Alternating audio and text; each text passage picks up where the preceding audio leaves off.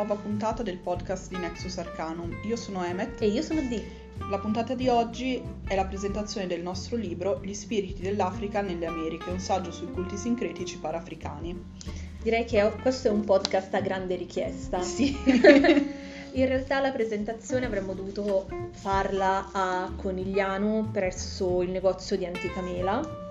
Eh, purtroppo per le contingenze del Covid abbiamo dovuto cambiare l'evento e abbiamo deciso che sarebbe stato più interessante eh, fare proprio una conferenza di approfondimento. Quindi questo podcast non sostituisce in alcun modo l'evento di Antica Mela, Infatti, che sarà proprio una conferenza. esatto, di approfondimento su alcune tematiche del libro che eh, non abbiamo ovviamente potuto trattare eh, massivamente perché altrimenti sarebbe diventato non più un libro ma un'enciclopedia.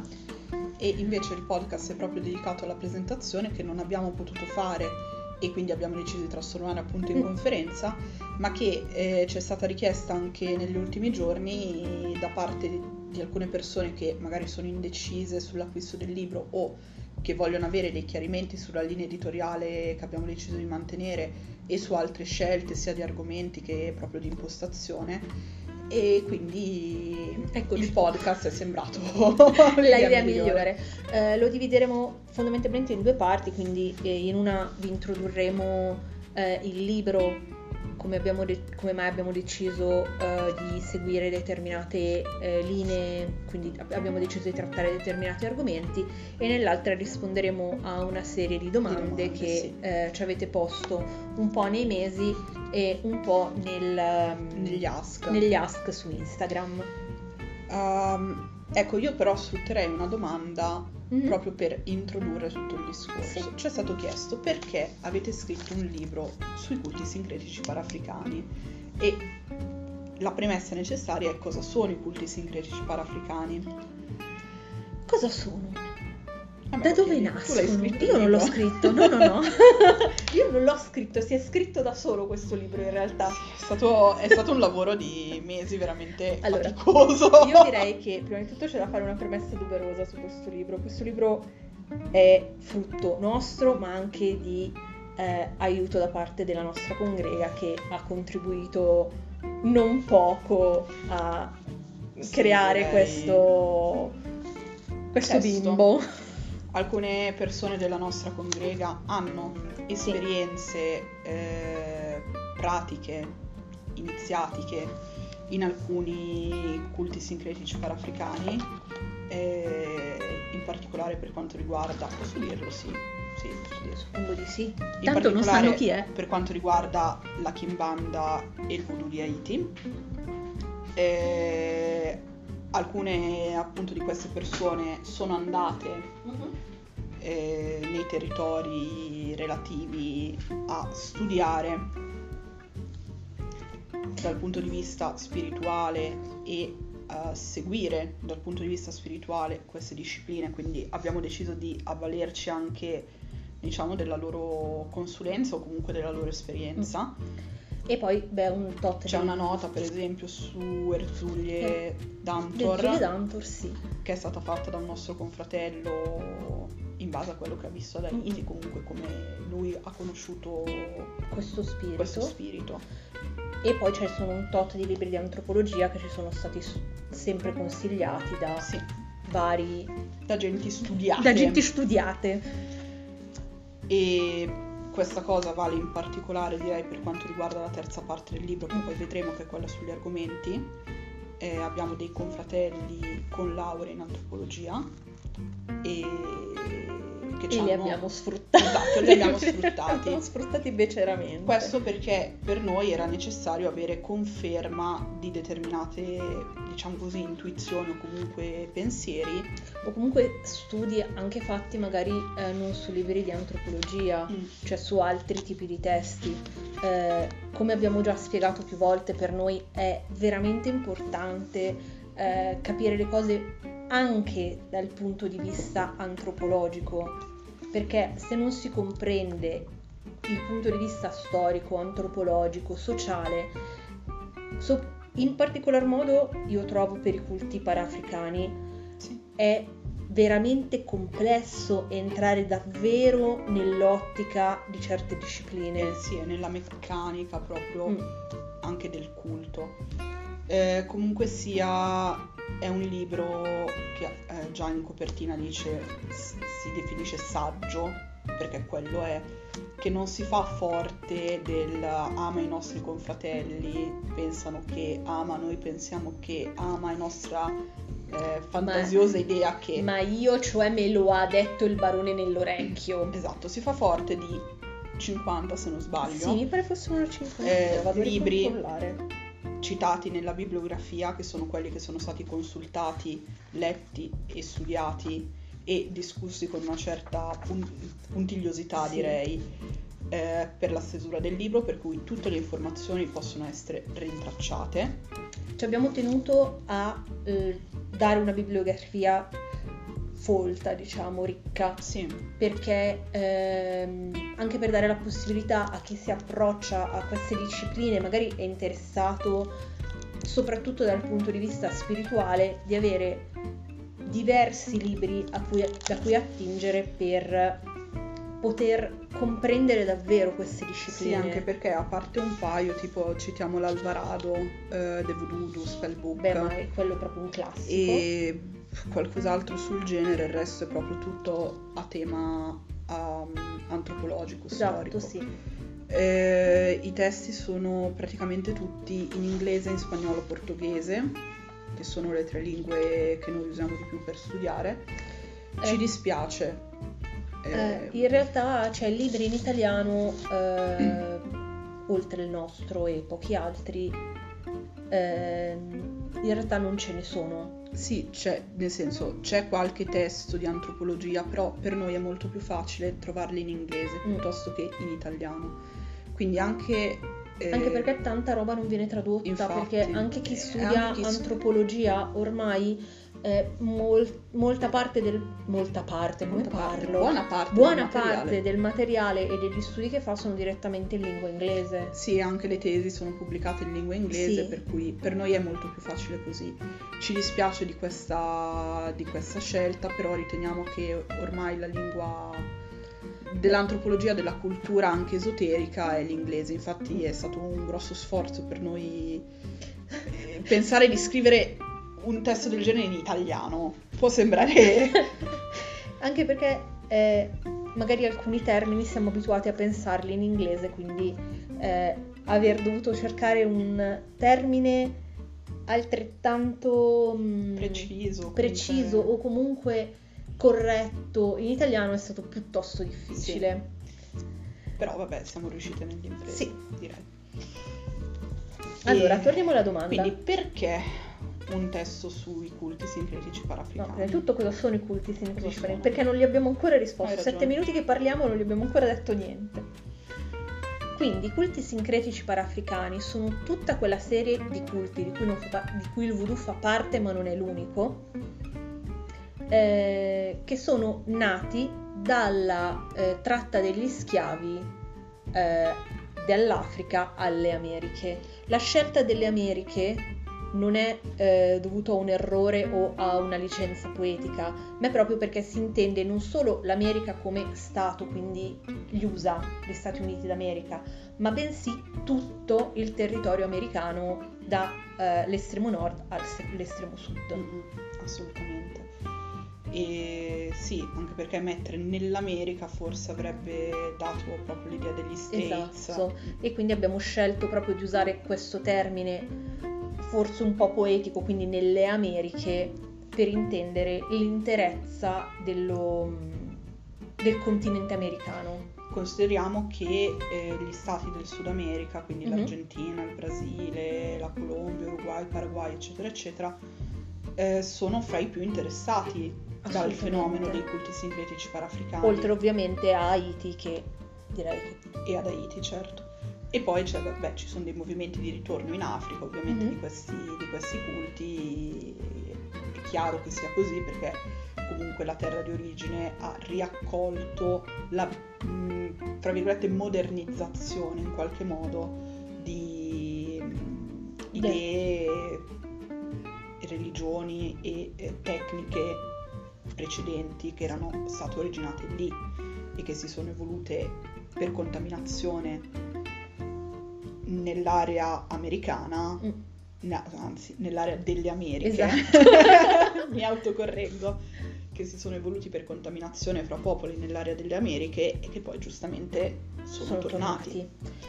Ehm, c'è da tenere conto che nelle discipline paraafricane c'è una contaminazione, oltre ovviamente di magia africana, come ovvio che sia, di tutta una serie di eh, ma- culti europei Elementi culturali, io direi più in generale, perché Sì, poi a volte si esula proprio dalla religione, si va addirittura nel folklore locale, Sì. che si ritrova, elementi culturali europei, dei nativi americani sì, e eh, delle popolazioni autoctone, quindi non solo diciamo di quelli che vengono intesi come indiani d'America, ma per esempio anche dei Taino, che sono una popolazione si Eh. presume imparentata con i Maya, per Sì. esempio, quindi autoctona della, di Haiti.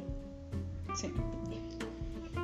Eh, quindi sotto culti par- sincretici parafricani eh, ci cadono il voodoo, per Certo. esempio, la santeria, La Cadamblé, l'ombanda, la kimbanda, il palo, eh, sicuramente ho dimenticato, la la macumba. Macumba, che non è come tutti pensiamo una maledizione, ma è una religione a sé stante, perché spesso eh, c'è questo modo di dire del ah, ti ha fatto una macumba. In realtà la macumba non è una sorta di maledizione, ma un vero e proprio culto.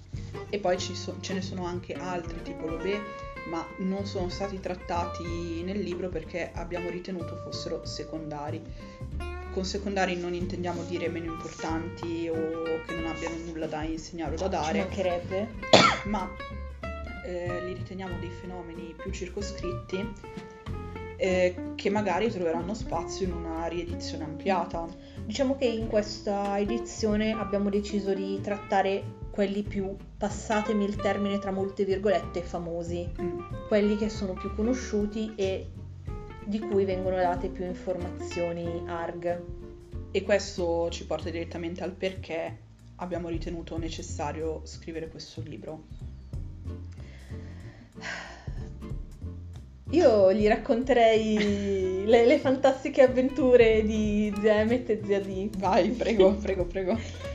Eh, quanto tempo fa, quando zia Emmet e zia Dee si sono conosciute, si sono trovate nel mezzo di un casino esoterico, lo definiremo così, non daremo maggiori Così. dettagli. Eh, in Perché è una questo- cosa veramente stupida. è veramente grottesco. Comunque non era dipendente dalla nostra volontà. No, di- siamo, siamo rimaste nel mezzo di, di vabbè. È una bufera. Quando tu sei troppo pirla e vuoi aiutare un'amica a fare una cosa stupida, ricordati di dire di no. Esatto. di dire di no. E di mollare delle, delle- delle scarpate Delle in testate, culo esatto. potentissime. Vabbè, ci trovammo in questo casino. Eh, per una serie di ehm, rituali, evocazioni, cose varie, eh, ci venne suggerito di rivolgerci al Baron Samdi per chiedere consiglio. In quel momento l'ARG nei nostri occhi fu potente. Esatto. Iniziamo a cercare informazioni sul Baron Samdi e eh, si trovava di tutto. Già le offerte erano confuse, c'era chi diceva il gin, c'era chi diceva il rum. È il rum, è il rum, il gin è sbagliato, ne non vuole il gin, gli fa schifo il gin. Eh, c'era chi diceva che voleva delle offerte amare, chi diceva delle offerte dolci, chi diceva questo, chi diceva quello. Un casino indicibile. Senza contare che era anche difficile proprio reperire, mh, diciamo, la storia culturale Esatto. del barone come spirito. da dove usciva questo spirito, quali erano le sue origini, perché aveva determinate caratteristiche. Vabbè, diciamo che il riassunto della, della terribile avventura è che alla fine le- la- l'evocazione, chiamiamola Eh, così, sì. eh, Il servizio allo spirito è andato molto bene. sì, molto bene, il barone si è presentato e infatti è a lui che è dedicato questo libro. Sì. Cioè, parso giusto e doveroso fare questo chiarimento. Sì, e anche comunque fare, diciamo, dedicare questo libro proprio al Baron Sandì come una sorta di offerta. Sì, Anche perché onestamente eh, erano mesi che macinavamo su quel problema senza riuscire a neanche vagamente a tenerlo a bada e oggettivamente nel momento in cui siamo riusciti effettivamente a avere un contatto con Baron Sandì la cosa si è risolta nel giro di poco. Sì, nel giro di pochi mesi. Beh, ovviamente c'è stato un grosso lavoro di vario genere, purificazioni fatte tipo... In ogni modo e maniera? Vabbè, Lasciamo comunque perdere. sia, eh, sì, E vista la nostra estrema difficoltà nel reperire informazioni e quanto in realtà questi culti interessino alle persone, vuoi un po' per eh, tutta eh, la, la cinematografia che c'è dietro, vuoi un po' eh, perché comunque c'è questo grande mistero dietro questi culti parafricani che si sa, non si sa, abbiamo pensato e abbiamo deciso che fosse necessario dare un chiarimento e un punto di vista meno fiabesco su questi punti e o più- meno orrorifico. o meno orrorifico. Anche perché comunque, vabbè, dall'impacciataggine del, del primo rituale con il barone, noi abbiamo iniziato a studiare veramente tanto. Tanto.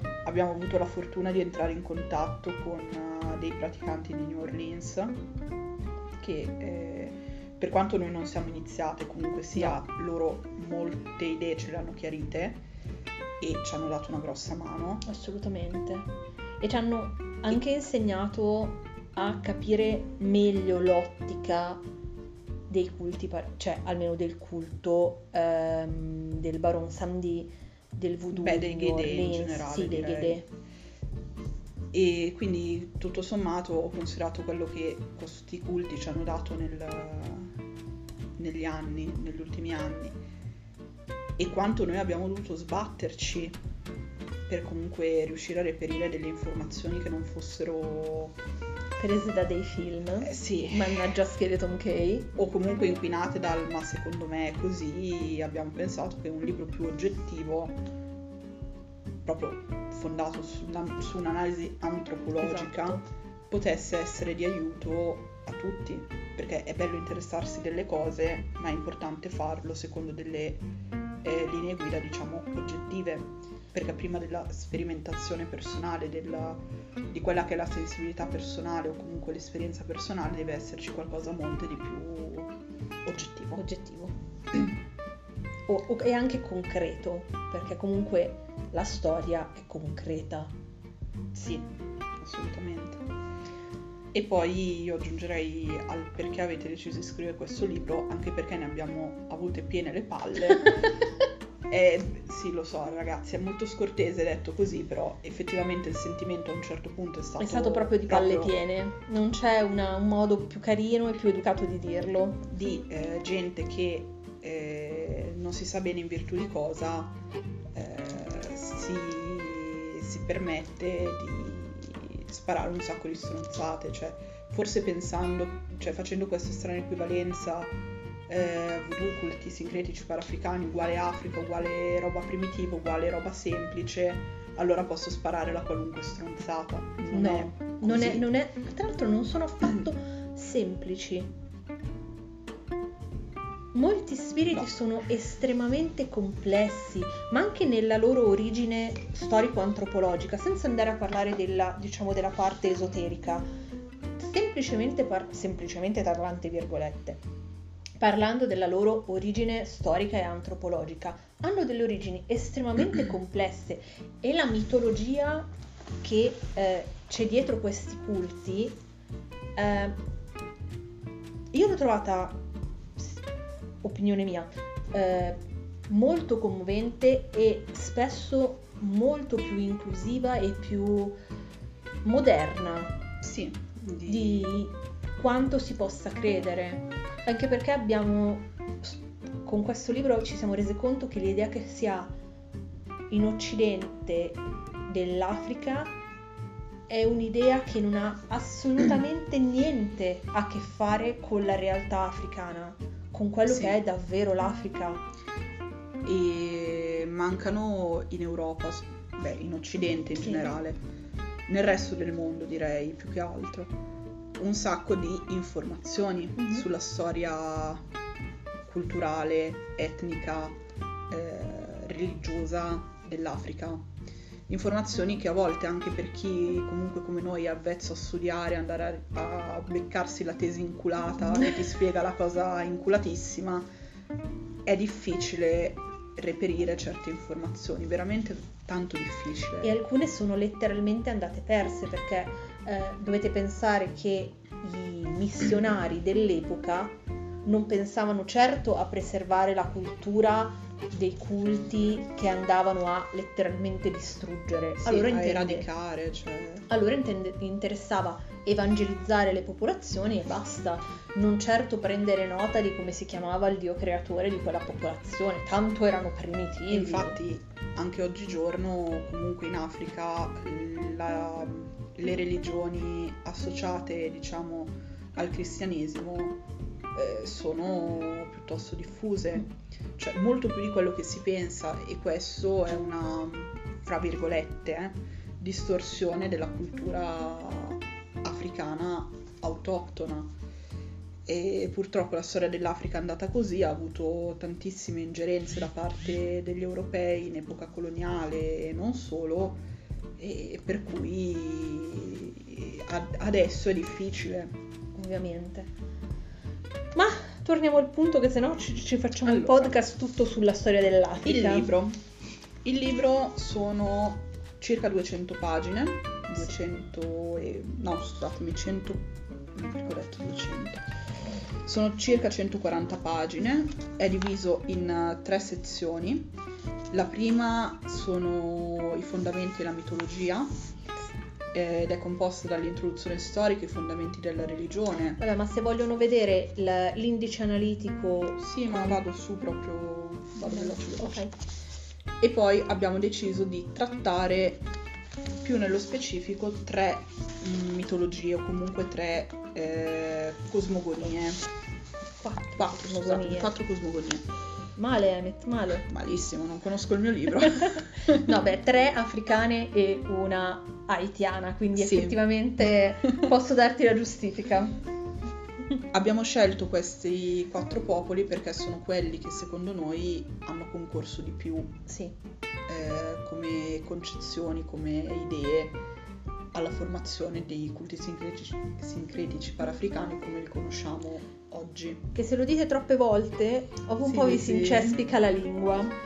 Eh, la prima popolazione di cui parliamo nella- parlando della mitologia ovviamente sono i Fon, la seconda sono gli Yoruba, la terza sono gli spiriti del Congo, la quarta eh, i Taino. Su Fon e Yoruba non ci dilungheremo troppo perché è un'informazione piuttosto nota direi Sì, che eh, le loro mitologie si trovano alla base di questi culti. Per quanto riguarda gli spiriti del Congo, eh, hanno una mitologia estremamente bella ed estremamente vasta. sì, E fanno anche capire, cioè secondo me questa mitologia fa anche capire l'importanza che, ha, eh, che aveva nella vita di queste popolazioni la foresta e il fiume, quindi Sì. l'acqua e la foresta. che poi sono elementi che si trovano fondanti anche per esempio nel voodoo di New Orleans. Assolutamente. Eh, inoltre gli spiriti del Congo, nella fattispecie i simbi, quindi gli spiriti serpenti legati alla foresta e all'acqua, ci hanno permesso di affrontare una serie di tematiche collaterali come per esempio l'iniziazione eh, dei sacerdoti, Sì, piuttosto che il legame proprio con il ciclo di nascita, vita, morte, rinascita, eccetera, eccetera. ci sono delle eh, leggende estremamente interessanti legate al mm, venire scelto come sacerdote e eh, quant'altro che comunque troverete all'interno del libro. Sì, e eh, appunto aver trattato per esempio di Simbi, di Simbi Makaya, che è considerata una, come si dice, una emanazione o comunque un aspetto del Gran Bois e quindi di Dan Petro, ci ha permesso appunto di fare un'estensione del discorso su E Don anche Pietro di- ed Erzulie. spiegare meglio eh, alcuni aspetti eh, di spiriti proprio legati al voodoo. Sì. Quindi vabbè, sono stati inclusi proprio perché sono estremamente interessanti. Riguardo ai Taino, Era doveroso eh sì, era perché doveroso. eh, hanno avuto una grande influenza per quanto riguarda il voodoo di Haiti. Sì, i Taino erano quella popolazione autoctona diffusa nell'area di Haiti e comunque di tutta l'area del centro-Sud America, eh, nelle zone costiere, eh, che abitava quei luoghi prima dell'arrivo degli spagnoli.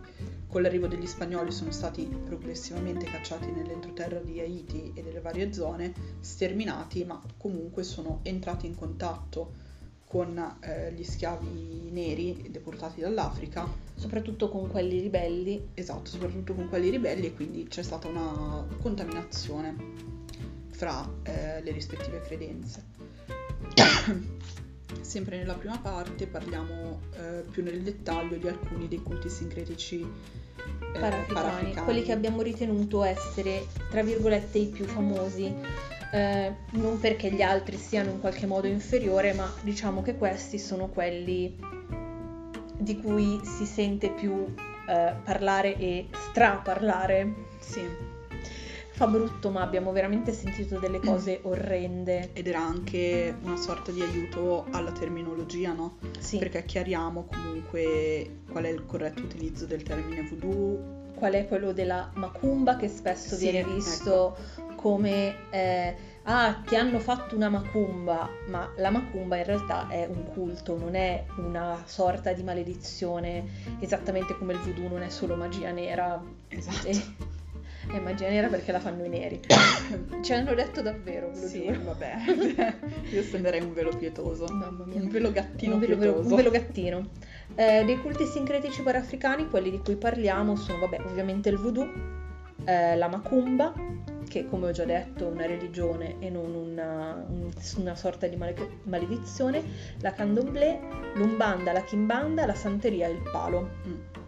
Eh, una delle domande che ci hanno fatto, che la riprendo subito qui, è Cosa viene spiegato sulle discipline eh, parafricane? Abbiamo deciso di fare un'introduzione storica, quindi per quelle in cui è possibile risalire all'origine, eh, abbiamo mm, dato i dati storici precisi.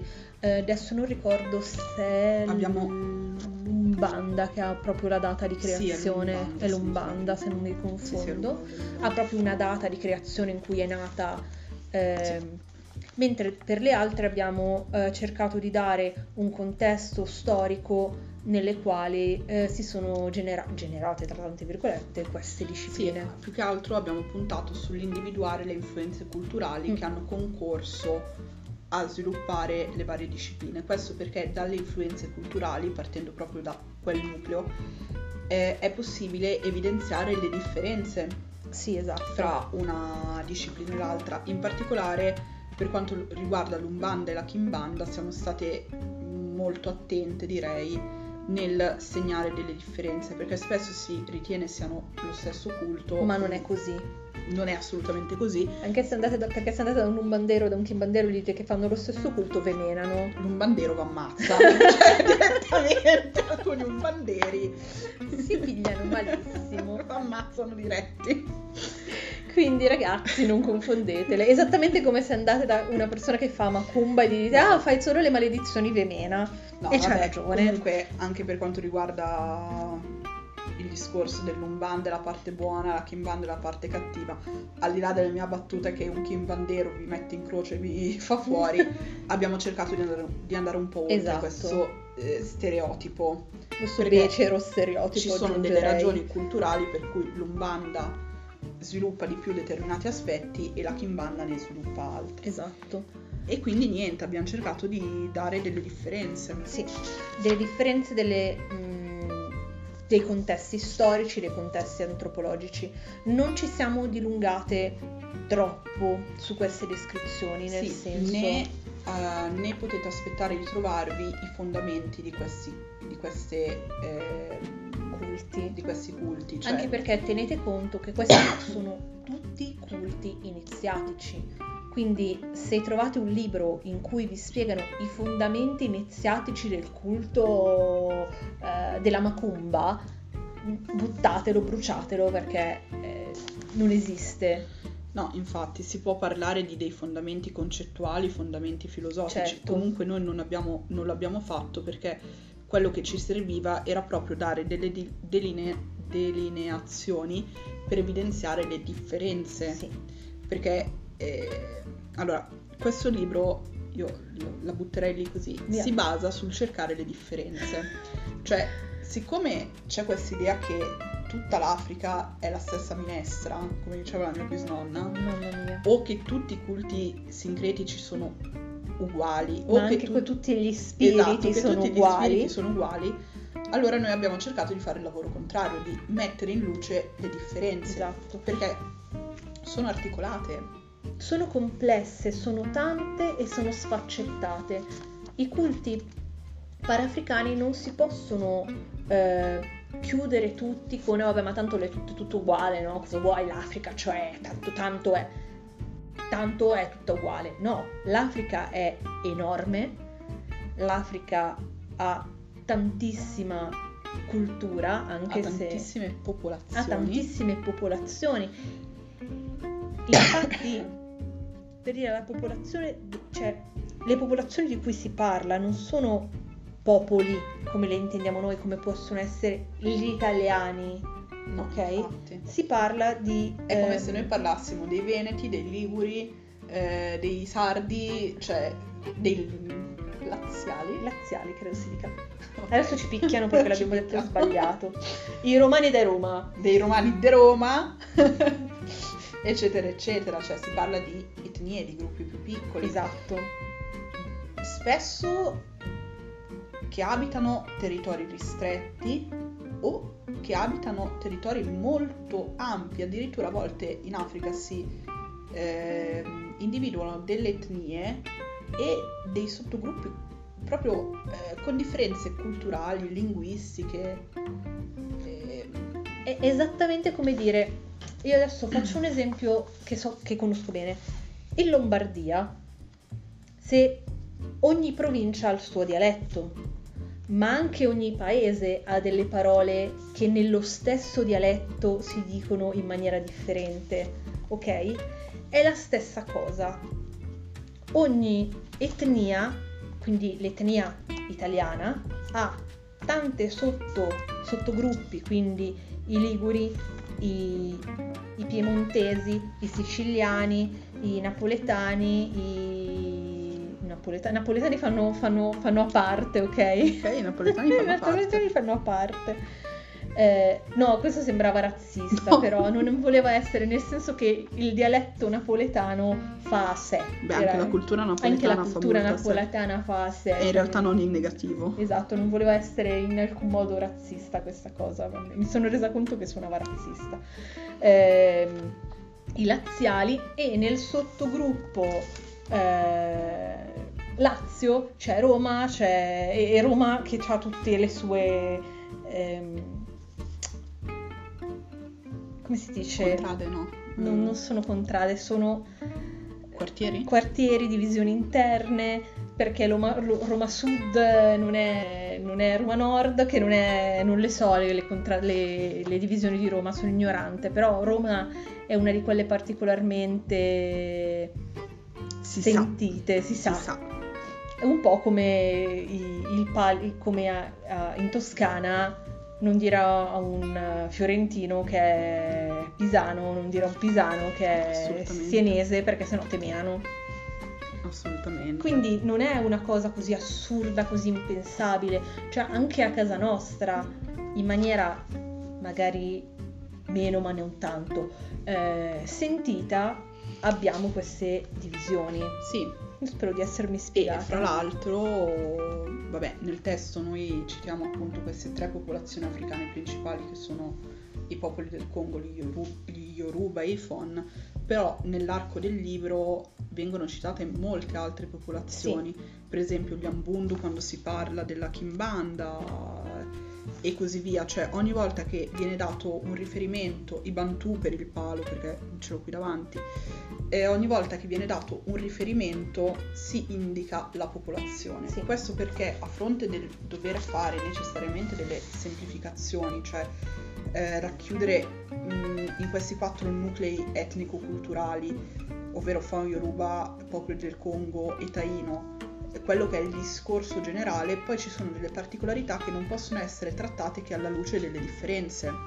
Esatto. Ed è molto importante proprio per non andare a eh, privare di importanza e di valore e di conseguenza denaturare tutto il discorso. Esatto. È un po' come se, vi faccio un esempio limite, se eh, qualcuno dicesse la storia antica dell'Europa è solo popoli romani. Cioè, voglio Eh, dire, no. ve si spara. L'hai detto in romanaccio, Certo. dove si spara. A zitte, se spara. E mm, andiamo avanti? Andiamo avanti, andiamo ok. avanti. Allora, nella seconda Spero sezione che abbiamo chiarito, abbiamo risposto alla Spero. domanda. Nel caso alla persona che la Mm. posta non sia chiaro quello che abbiamo spiegato, per favore ri- riponicela, cercheremo di spiegarci meglio. Nella seconda parte eh, parliamo invece degli spiriti. In parte questa cosa viene già fatta con la mitologia, Sì, in parte andiamo proprio ad approfondirla. Eh, chiariamo il concetto di famiglia, che è impor- o di nazione, che è importantissimo per il voodoo. E noi, noi sì. ovviamente ci concentriamo sugli spiriti relativi al voodoo. Sì, noi ci siamo concentrati sugli spiriti relativi al voodoo perché poi sono quelli che in linea di massima fanno da ponte fra le varie eh, discipline, anche se non, non sempre è così automatico. No. Eh, trattiamo nello specifico dei Rada, dei Petro e dei Gede. Mm. Della famiglia Congo e della famiglia Nago eh, abbiamo deciso di non parlare, non perché siano meno importanti, ma perché parlando della mitologia degli Yoruba e degli spiriti del Congo già erano state date indicazioni di massima e quello che Esatto. si propone questo libro è proprio dare una chiave di pensiero, una chiave di metodo. Una visione, tra virgolette, generale, non generalista, ma generale. Sì, di generalista non c'è proprio nulla. Esatto. E poi si parte con una, diciamo, carrellata, ok, di spiriti appartenenti a queste... Scusa, tu hai detto carrellata e nella mia te- ormai l'avranno, l'avranno capito che a me nella mia testa ogni tanto partono delle immagini terribili. Carrellata, a me è venuto in me- mi sono venuti in mente i mm, carri di del Mardi, Mardi Gras con tutti i ghede, capito? Cioè, nella mia testa è partita questa cosa, scusate. Um, spirito per spirito, nella maggior parte dei casi non vengono date moltissime informazioni. Eh, abbiamo dato quelle informazioni che reputiamo utili a comprendere la natura dello spirito, il suo ruolo non solo eh, religioso, spirituale, ma anche culturale e eh, quelle informazioni che possono essere un trampolino di lancio al praticante per approfondire Sì. Abbiamo... avendo già dei concetti sicuramente giusti, fissi. Esatto, ci abbiamo tenuto magari a trattare degli spiriti ehm, particolarmente significativi, come può essere ehm, Nibo e il Baron Landia Limba. Landirimba. Li sbaglio sempre, Sì, mannaggia. Non c'è verso. Questa è la dislessia, ragazzi. Cioè, ci sono delle parole che la mia dislessia non vuole imparare. Ehm, perché entrambe, sì, anzi, tutte e tre, sia Nibo che i due baroni, ehm, sono un esempio molto palese dell'inclusività di, queste- di questo tipo di religiosità. Infatti, Nibo è mm, un bellissimo dandy affemminato, così viene Sì, così viene descritto. Descritto. E Ehm, comunque lì si riallaccia al tema del travestitismo Esatto, e o dell'androginia sì, eh, e o perché vabbè ovviamente ci sono differenze culturali fra eh, il tema dell'androginia e quello del travestitismo. ovviamente. Mentre i due baroni eh, sono i patroni di una tipo, di, com- un tipo di lotta, un tipo di combattimento che veniva utilizzato eh, nelle cerimonie mh, per il passaggio dall'età eh, infantile a quella adulta e eh, leggenda vuole che siano una coppia di amanti gay.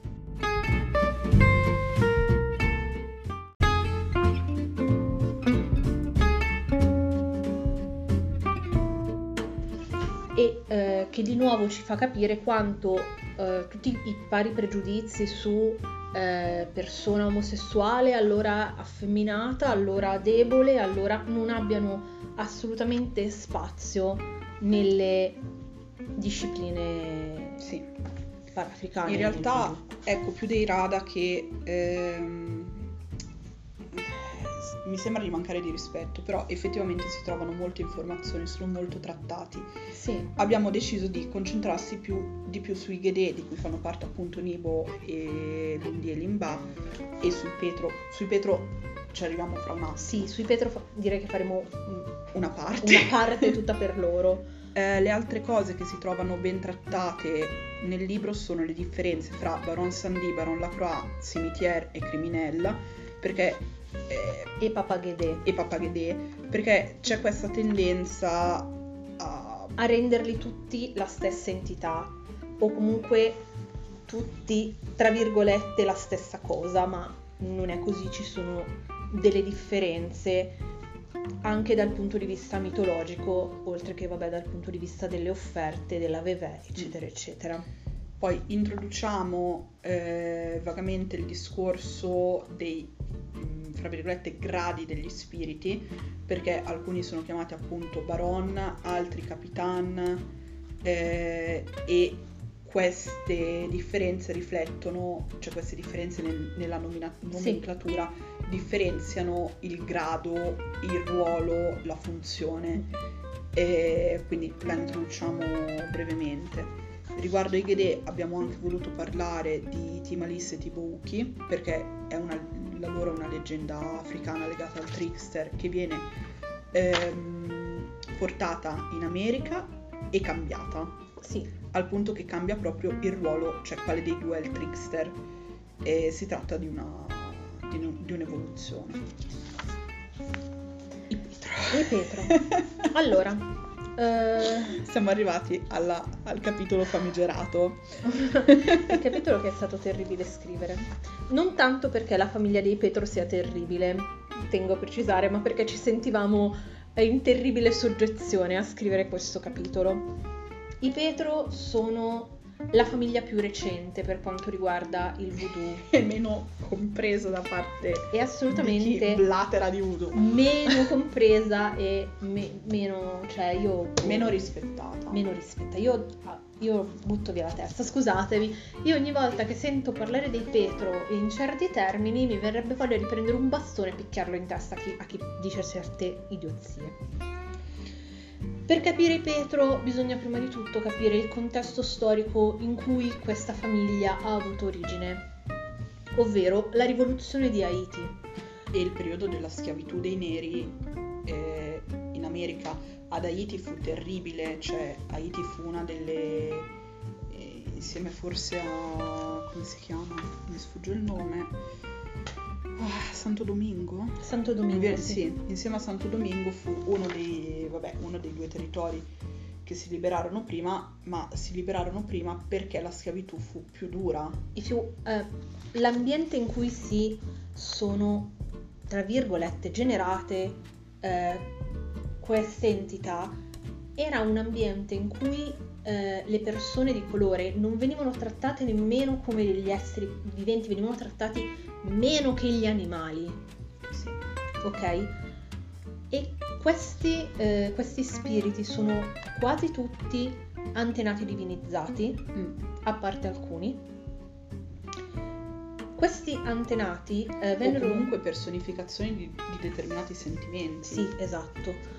Eh, questi antenati vennero divinizzati perché furono quelli che si ribellarono, quelli che fuggirono, quelli che ebbero il coraggio di opporsi al gioco bianco. Oppure per contro degli spiriti anche bianchi, Sì. anche di bianchi, eh, che furono particolarmente emblematici per una ragione qualunque, di solito per la crudeltà.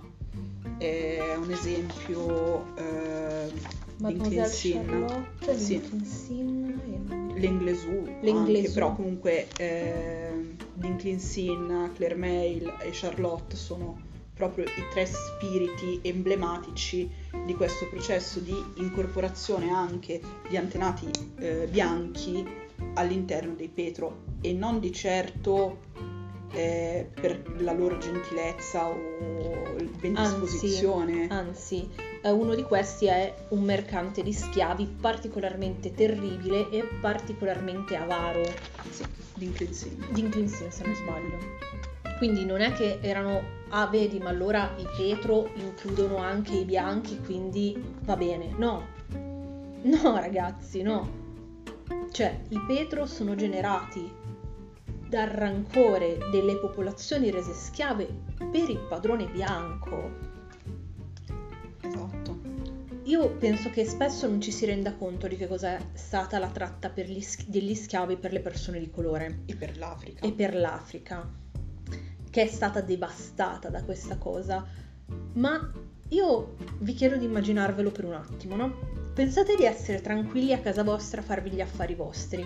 Un tizio armato con delle armi eh, estremamente più pro- progredite delle vostre, quindi con le pistole laser e i, i phaser alla Star Trek, vi entra in casa, vi pesta, ammazza vostra madre, vostra- ammazza vostro padre perché sono troppo vecchi, vi mette in catene, vi trascina su una nave, vi trascina in un posto che voi non avete mai visto, non parlate la lingua, non capite quello che vi dicono, vi picchiano, vi I vostri compagni muoiono. I vostri compagni muoiono, i vostri figli muoiono, le persone che amate vengono picchiate, maltrattate, uccise. Ma voi per queste persone provereste tanto tanto amore o le vorreste vedere morte e squartate nel peggiore dei modi? Sì, e lì non è neanche più una questione del dire i Petro sono il male perché incorporano Ma questi per aspetti. carità. Lì il fatto è ammettere che eh, la formazione all'interno di eh, un pantheon, di una naz- di un pantheon, comunque di una cosmogonia di spiriti, di eh, una nazione, di una famiglia di spiriti che diventano l'emblema di quel rancore, di quella rabbia eh, e continuano a testimoniare la resistenza di un popolo, va reinquadrato in un'altra ottica, cioè va reinquadrato nell'ottica del questo è il risultato di ciò che è stato fatto su un popolo che a livello spirituale si è espresso come la famiglia dei Petro. Anche perché non parliamo di due giorni, ok? Parliamo di anni di questa tortura, anni di Di soprusi, decenni, di decenni e anzi, ad essere onesti, di secoli. Eh, quindi sì, eh, i Petro sono decisamente gli spiriti meno benevoli sotto un certo punto di vista. Poi bisogna capire cosa si intende per benevoli, perché un Erzulie d'Antor, nonostante sia una Petro e uno degli, uno degli spiriti meno benevoli, è anche la madre che protegge fino allo stremo delle proprie forze la, la propria famiglia. è anche quella a cui si ci, scusate, ci si rivolge quando si subiscono dei soprusi. Questo non vuol dire che se il fidanzato vi mette le corna vi potete rivolgere ad Erzulli ed Antor perché vi piglia calci nel sedere, ragazzi. Però eh. nel caso per esempio di stupri, donne bianche così come donne nere sono invitate nel voodoo a, A rivolgersi rivolgersi. ad Erzulli ed Antor. Erzulie d'Antor è anche per esempio la matrona che protegge gli omosessuali e i travestiti. Quindi voglio dire, mh, ci sono degli aspetti positivi, ma positivo non equivale a benevolo. Perché comunque l'azione di un Erzulie sarà sempre distruttiva. Contro l'abusatore, ovviamente, non contro l'abusato. Però c'è da rendersi conto che se Se poi la soluzione morbida non chiami Petro. Esatto, se tu chiedi vend- prima di tutto ti deve rispondere Erzulli, parentesi, ma se tu chiedi vendetta a un Erzulli ed Antor, sicuramente se sei una vittima abusata avrai la tua vendetta, ma non è detto che la persona su cui chiedi vendetta resta vivo o resta intero. Altri spiriti nel voodoo hanno dei metodi o comunque dei modi di manifestarsi più morbidi. Questo non vuol dire che debbano essere sottovalutati, vuole semplicemente dire che rappresentano altre componenti della natura, dell'animo umano e quindi altre metodiche sia proprio di approccio all'OA sia di approccio dell'OA nei confronti del problema o del, eh, dei suoi devoti. Io farei però una parentesi, nessuno spirito del voodoo andrebbe approcciato con superficialità. Nessuno spirito. Punto. Vabbè, ma perché in questo caso stavamo parlando del voodoo. Diciamo che nessuno spirito, nessuna deità, nessuna forma di eh, creatura nel senso più ampio del termine, sovrannaturale, andrebbe approcciata con la la la la la, adesso ti approccio perché mi devi servire. Ma te che cazzo ti credi di essere zio esattamente? È anche vero che, eh, per esempio, le possessioni da parte di spiriti come Marinetta o uno qualunque dei, dei Petro o boh, mi viene in mente Jean Zombie, ok? Per Hai dire, proprio preso quello morbido. Esatto, sono sempre violente, cioè a sì. priori. Eh, sì. uh, per altri spiriti nel voodoo non succede lo stesso, cioè nonostante magari la prova richiesta per dimostrare di aver incorporato davvero uno spirito possa essere eh, dolorosa o eh, violenta, che... la manifestazione in sé dello spirito non lo è. Anche se poi ci sarebbe da precisare che se eh, il fedele ha realmente incorporato lo spirito, quella prova non lede il fedele. Sì, esatto. Cioè, per fare un esempio, una delle cose mh, da fare eh, per sincerarsi, esatto, grazie, non mi veniva, eh, per sincerarsi che si stia incorporando Maman Brigitte è mangiare del peperoncino. Sì, o strofinarlo sui o genitali. strofinarlo sui genitali. Il fatto è che se realmente si ha eh, incorporato quello spirito, non si prova il dolore o il, il bruciore che si proverebbe se si stesse fingendo. Esatto. Infatti sono prove particolarmente, diciamo, eh, forti perché uno non possa fingere la possessione, perché uno non possa fingere di eh, portare le parole di uno spirito. Sì, come spiegheremo poi nella terza sezione del libro, la, la possessione è proprio il cardine in qualche modo dell'incorporazione, anzi più corretto. Per esempio invece Marinette, se non vado, vado errata, lei morde... No, non era no, Marinette. Non è Marinette. Ehm, non mi ricordo. Jean Zombie? Jean Zombie morde. Jean Zombie morde. Jean Zombie morde il cavallo, che è la persona che viene posseduta, il termine corretto del voodoo è cavallo, eh, che possiede in quel momento, viene morso, ma non gli dà i morsichini, lo, lo azzanna letteralmente. E quindi vabbè, eh, per i Petro cerchiamo proprio di trasmettere questo, questo modello di pensiero, cioè di non pensarli come malvagi, ma di non pensarli neanche come come dire... Ben disposti. Ben disposti, esatto. Fra l'altro, nel libro non mi ricordo se lo abbiamo scritto o meno, eh, quella che vede i Petro come assolutamente ben disposti verso i bianchi è una eh, stronzata. Sì, cioè, no, l'abbiamo scritto. Sono abbastanza sicura perché lo, ho insistito per inserirlo. Anche fra gli iniziati del voodoo non sempre, non sempre se sei bianco i Petro si manifestano o sono ben disposti, anzi. Esatto. Questo non vuol dire che una persona bianca non possa, ehm, passatela, entrare nelle grazie dei Petro. Però se per una persona di colore ci vuole, adesso faccio un esempio stupido, 10, per una persona bianca ci vuole 100. Sì. Perché comunque noi siamo anche se non siamo effettivamente noi i discendenti degli schiavisti, noi popolo bianco siamo discendenti degli schiavisti nell'ottica degli spiriti. E i Petro hanno proprio questa, tra virgolette, missione di protezione di quella che è l'etnia, il culto. Alcuni, il popolo. Il popolo. Alcuni eh, spiriti all'interno del, del, della famiglia dei Petro, come l'Englesù, hanno proprio la funzione di far rispettare il segreto, il culto, di proteggerlo dai profani, quindi ehm, è molto diverso e poi bisogna anche tenere conto delle diversità locali perché il voodoo di Haiti eh, mm, che è, è, molto aggregato attorno agli aspetti petro dei Ghedè e ai petro stessi è diverso dal voodoo di New Orleans esatto. che è sì, culto ai Ghedè, ma è molto più festaiolo in qualche modo. Diciamo che cultua la parte più eh, luminosa, tra virgolette, meno Sì. passata e terribile. Festaiola. Festaiola dei Ghedè. Ecco, io spero che la Il Mardi Gras, ragazzi, Eh. è una grande festa in onore Del del, barone, di Baron Sandy. Cioè, mm, Ecco, i Ghedè, eh, nonostante siano divinità, divinità, scusate, spiriti, loa, legati a- all'aspetto della morte e ehm, che in un'ottica molto eh, occidentale dovrebbero essere visti come macabri, in realtà hanno tutti degli aspetti molto festaioli, molto colorati, molto mm, vivaci, oserei dire.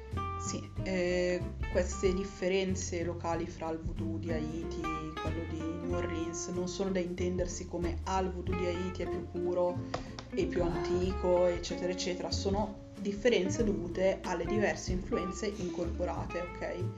Sono ehm, differenze, Punto. semplicemente differenze. differenze. che non legittimano fare delle scale di valore. No. Ma io riprendo l'esempio italiano perché così la gente lo capisce. Perché dai, è qua, è casa tua, la saprai. La, la Befana, per esempio, in ogni regione d'Italia viene vista in maniera differente. Questo non vuol dire che una leggenda legata alla Befana è migliore dell'altra, sono solo differenti, ognuno ha la sua, data dal proprio contesto sociale, antropologico e culturale. Fine. Assolutamente. E mm, fra il Petro eh, includiamo anche il Baka Bakolwe e il Krabinai, che non sono propriamente dei Loa, ma sono spiriti normalmente asserviti ai Loa, o ai Petro o al servizio dei Petro. Sì. E poi comunque erano interessanti, quindi li abbiamo inclusi. E, mm, la quarta parte del capitolo invece è dedicata agli spiriti della Louisiana. Eh, li abbiamo chiamati spiriti e non Loa perché sono spiriti. Sono spiriti. e non rientrano nei Loa. Sono folk saint locali, a volte, altre volte sono antenati. Divinizzati. Ecco, una cosa ehm, molto classica nel voodoo è eh, divinizzare gli antenati, quindi persone che sono realmente esistite, eh, gli viene mh, data una vita diciamo un pochino più avventurosa di quella reale e vengono resi eh, degli spiriti eh, tutelari del, della tribù, tra virgolette, non più tribù, ma del popolo che si rifà al voodoo, Abbiamo dato uno sguardo a Marie Laveau, che era doveroso. che era doveroso, al suo serpente, i Grand Zombie. Per quanto riguarda gli Grand Zombie in realtà ci permettiamo un discorso un pochino più ampio, eh, proprio perché è interessante rintracciare ciò che c'è dietro a questo, fra virgolette, emblema del voodoo di New Orleans. Eh, poi abbiamo scelto due santi, Saint Jude e Saint Expedit. Santo Giuda, il, il patrono delle cause perse. esatto. Che c'è molto affine. Assolutamente. E San, eh, Sant Expedit perché Saint Expedit perché vabbè, è molto noto e per cui Era doveroso trattarlo e fare anche dei chiarimenti perché, come al solito, c'è molta, troppa confusione per quanto riguarda ehm, questi santi. abbiamo scelto altri due antenati, Sì. Black Hawk e Ike John the Conqueror. iCook secondo me è molto molto interessante, abbiamo deciso di inserirlo per, per questa particolarità perché Black eh, Hawk. Black Hawk. Hai detto Hawk. Vabbè, caone. Sto dicendo ma cosa c'è di sbagliato? Black Ok. Hawk perché è un indiano d'America, quindi è quello che viene definito diciamo volgarmente un pelle rossa. Era un capo indiano e la storia era, è particolarmente interessante. Ma non ve la racconto così dovete prendere il libro. E anche per quanto riguarda i John, eh, abbiamo pensato che fosse eh, appunto interessante inserire questa figura che rimanda comunque al trickster in qualche modo. Sì. Eh, inganna il diavolo. Lui riesce ad ingannare il diavolo nel- sia nel voodoo che nel voodoo viene molto cultuato e tenuto in grande conto al punto che uno degli ingredienti più importanti nell'udu è proprio la radice che prende il nome da lui. Ehm, vabbè, e l'ultimo spirito della Louisiana che trattiamo è ovviamente il vecchio al crocevia. Che non potevamo non trattare, insomma, o il diavolo al crocevia. Non si poteva non trattarlo. Assolutamente. Di questo adesso vi, vi stuzzico a venire il 20 giugno ad Antica Mela. Abbiamo degli approfondimenti davvero carini e interessanti. Infatti abbiamo il papiretto di, di fogli qua attaccato Mentre invece tutta la questione del crocevia viene spiegata tranquillamente nel nel, libro. libro. Quindi siamo arrivati alla terza parte. Wow! Allora, la terza parte del testo è invece dedicata a quelli che abbiamo chiamato argomenti. Affrontiamo, direi, due dei più grossi e pesanti argomenti legati al voodoo, che sono gli zombie, smentendo la sciocchezza per cui sono eh, generati dal veleno del pesce palla, della tossina che non mi ricordo mai come si chiama. Tetradotossina. Vedi ad avere un perito chimico al fianco? Meno Noi male. ci ricordiamo i nomi delle molecole anche quando non li leggiamo perché ormai sono fissi nella nostra mente come dei chiodi. che eh, non ha niente a che vedere con la tetradotossina. Infatti ci sono, citiamo diversi studi che smentiscono questa tesi, di cui ne porto, cioè non uno solo che va avanti con questa tesi. Vabbè, lasciamo perdere. No, in realtà credo che Davis sia anche schiattato? Non lo so, non ne sono sicura. Non lo Vabbè. so, forse è scritto. Comunque sia, chiariamo bene il percorso che eh, ha fatto quest'idea e fino alle, smen- alle smentite moderne abbiamo citato un paio di studi di ricercatori in eh, biochimica o roba del genere. Eh, non mi ricordo in cosa sono laureati adesso. Vediamo se lo trovo. E, mm, proprio che smentiscono e direi che cerchiamo di ridare al fenomeno un inquadramento prima di tutto antropologico e psicologico, cioè ehm, è un po' una caratteristica credo portante del- di questo libro, il fatto che a monte del credere o non credere al sovrannaturale noi cerchiamo mh, di dare chiarimenti ehm, antropologici e affrontare i temi proprio dal punto di vista antropologico. Esatto. Cioè, gli zombie ad Haiti sono un fatto antropologico, cioè tu ci puoi credere, ci puoi non credere. Puoi, al- puoi credere o no al fatto che, ve- che queste persone vengano zombificate, ma il fatto socio- sociologico esiste. Sì, Cioè, non è in discussione. Non è in discussione all'interno della società haitiana il fatto che alcune persone vengano trasformate in zombie esiste. Che poi vogliamo dire ah, è, un- è solo una cosa psicologica, è una cosa patologica, è perché eh, gli accertamenti sulle morti non venivano fatti in maniera corretta, eccetera, eccetera, eccetera. È irrilevante. È secondario. La cosa importante è il fatto, l'esistenza dello zombie come fenomeno culturale, che non ha niente a che vedere con lo zombie, quello cinematografico. Poi da lì eh, si può, attraverso ulteriori studi, magari condotti singolarmente, ecco, eh, andare a capire se e come magicamente la cosa è fattibile. Sì. Però noi non affrontiamo eh, il tema del come zombificare magicamente qualcuno in questo libro perché non è attinente. Facciamo sì delle differenze tra due- i due grossi tipi di zombie, ma perché fare differenze fra eh, lo zombico cadav e lo zombie astral ci permette di parlare almeno in parte della concezione dell'anima Sì. Ehm, che è comune ai culti sincretici parafricani, ma non ci interessa andare a dare una metodica presunta per una roba del genere e neanche in realtà ci interessa così tanto. Anche perché estrapolata dal suo contesto sociale, la zombificazione non è così significativa. Sì. Nel senso, portato in Italia, la zombificazione non ha lo stesso valore sociale, culturale, psicologico che ha nei popoli haitiani. E non perché Sì. siano superiori, inferiori, bla bla o bla. che bla. ha addirittura in Africa, perché poi comunque si Sì, rimanda sempre a certo. fenomeni eh, nati in Africa. Ma non è per una questione di superiorità o inferiorità dei popoli o tutte queste scemenze, è semplicemente per una differenza di contesto sociale, storico, culturale e antropologico. Sta sempre lì che due Siamo palle. sempre lì. Stesso discorso pari pari per la possessione. Sì, in realtà per la possessione abbiamo riflettuto bene se parlarne o non parlarne, perché è un fenomeno mm, piuttosto controverso.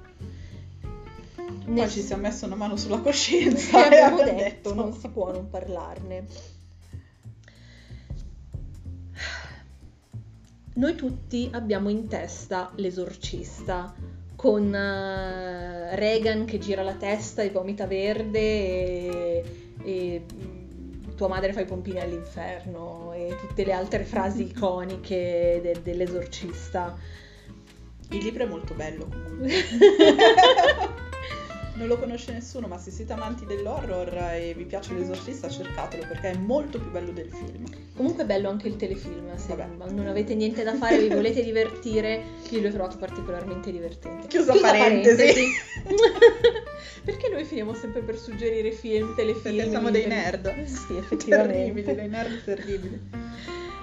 La possessione però non ha niente a che vedere con tutti questi eh, prodotti Luoghi di comuni. intrattenimento e luoghi comuni.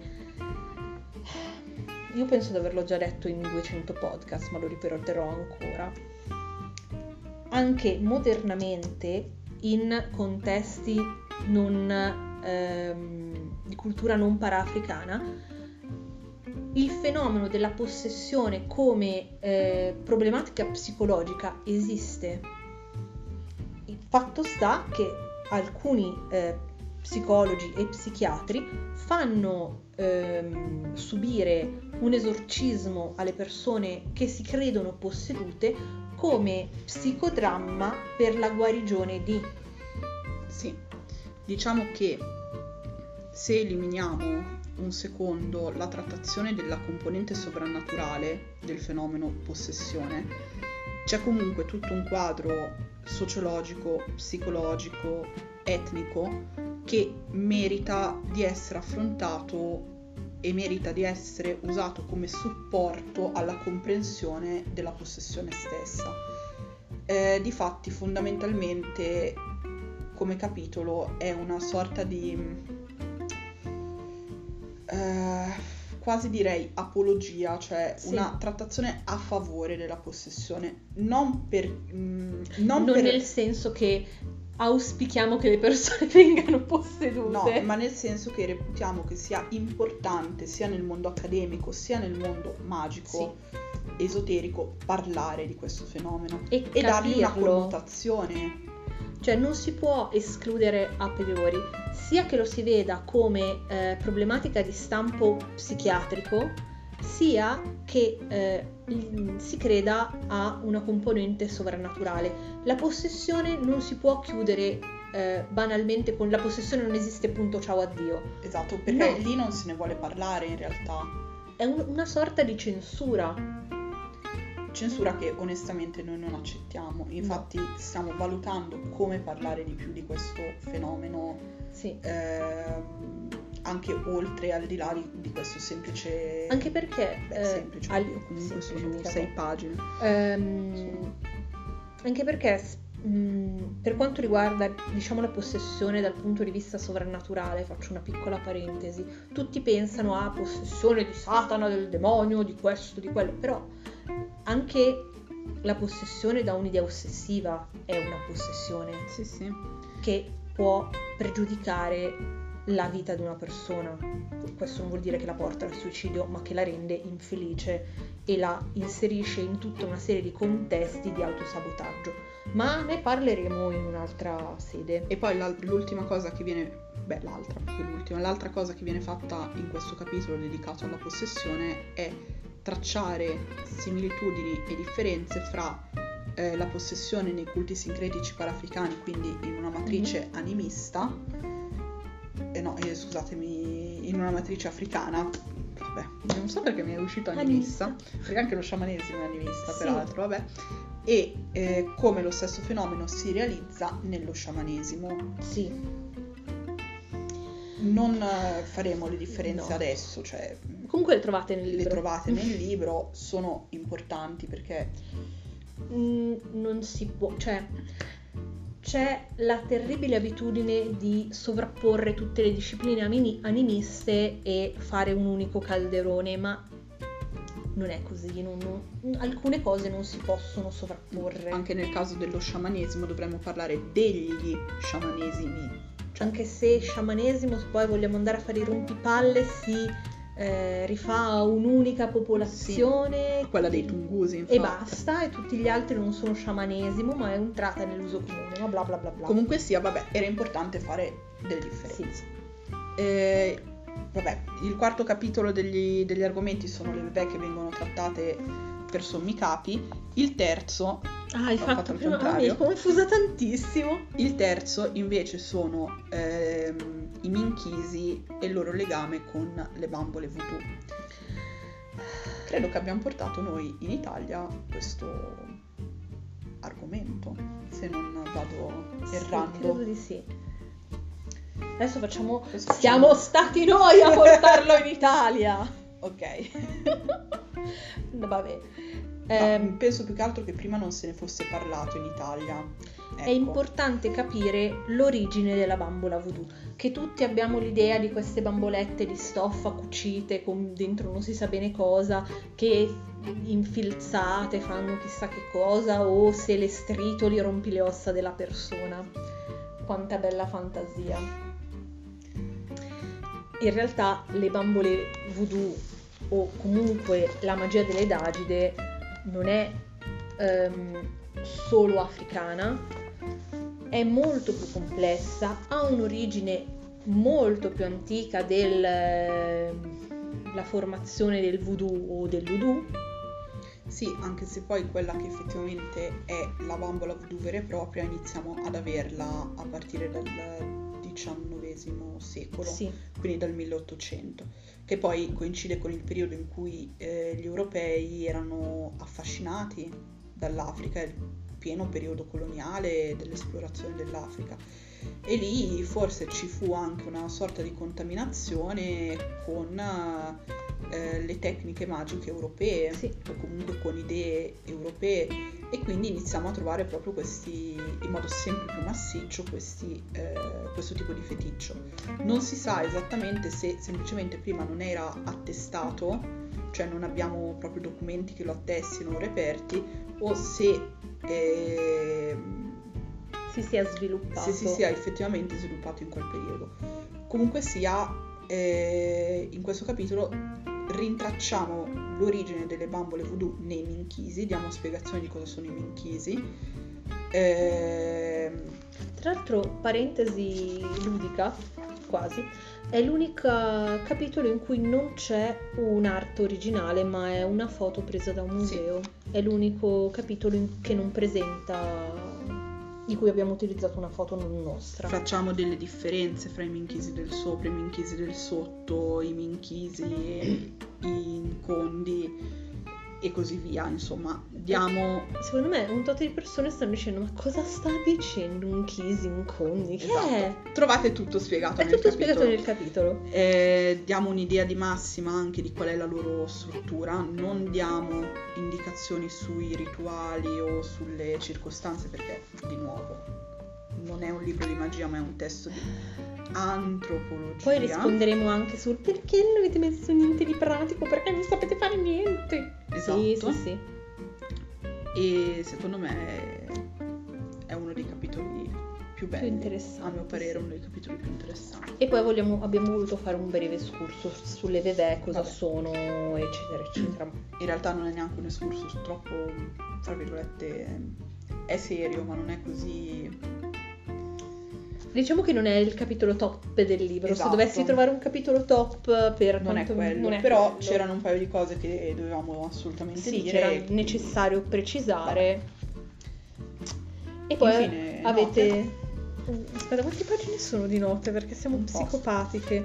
Una, due, tre, quattro, cinque pagine di note che troverete in vari 16 note. Sì, sono 16 note sparse in, vari pan- in varie parti del libro perché mh, in fase di editing ci siamo resi conto che oh ma qua c'è ancora da dire, facciamo una nota. Sì, per esempio una molto interessante è sul- sull'albinismo in Africa, Sì, un'altra sull'androgeno, mm, sulla danza, ce n'è una molto bella sulla danza. E vabbè, insomma, approfondiamo un pochino varie cose. Sono come dei micro capitoli. sì, fondamentalmente. È perché quando poi siamo andati a rileggere il libro per ovviamente editarlo e fare tutte le varie correzioni del caso, ci siamo resi conto che, ah, però qua si potrebbe inserire ancora delle cose perché sono interessanti, però non riusciamo a inserirle nel capitolo, facciamo una nota. Esatto. E poi comunque di fondo restiamo esoteristi, per cui c'è determinate precisazioni simboliche sono nel nostro Nel DNA. nostro DNA.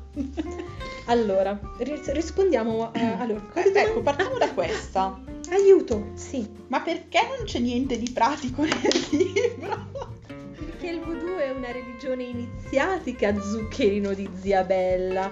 Se vuoi delle cose pratiche, possiamo darti delle cose pratiche di voodoo, che è un tipo di folk magic, e non di voodoo, che invece è una religione Ecco, il iniziatica. fatto che abbiamo deciso di scrivere un libro di antropologia fondamentalmente o comunque un saggio a carattere antropologico con un approccio antropologico non vuol dire che non pratichiamo, ma semplicemente che abbiamo reputato necessario prima dare un inquadramento antropologico Eh. e poi Anche eventualmente perché pensare ad io altro. voglio, voglio capire come queste persone pensano di poter inserire all'interno di un quadro eh, occidentale determinate pratiche senza avere chiaro il quadro storico, antropologico, eccetera, eccetera. Cioè così, a cavolo.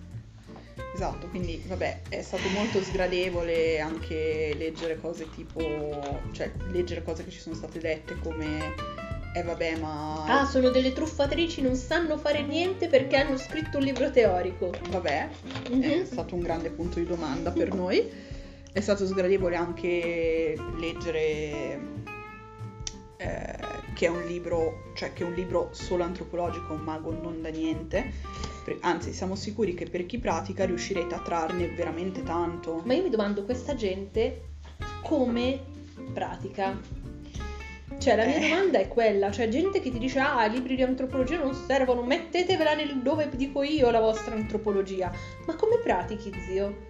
Cioè, se non capisci il quadro antropologico, storico, culturale da cui viene fuori una pratica e perché devi accendere la candela in quel modo, in quella maniera, quel rituale va fatto in quella maniera, perché usi la farina gialla per, trattare le ve- per tracciare le vevè piuttosto che usi quest'altra cosa perché il gessetto fatto in quella maniera.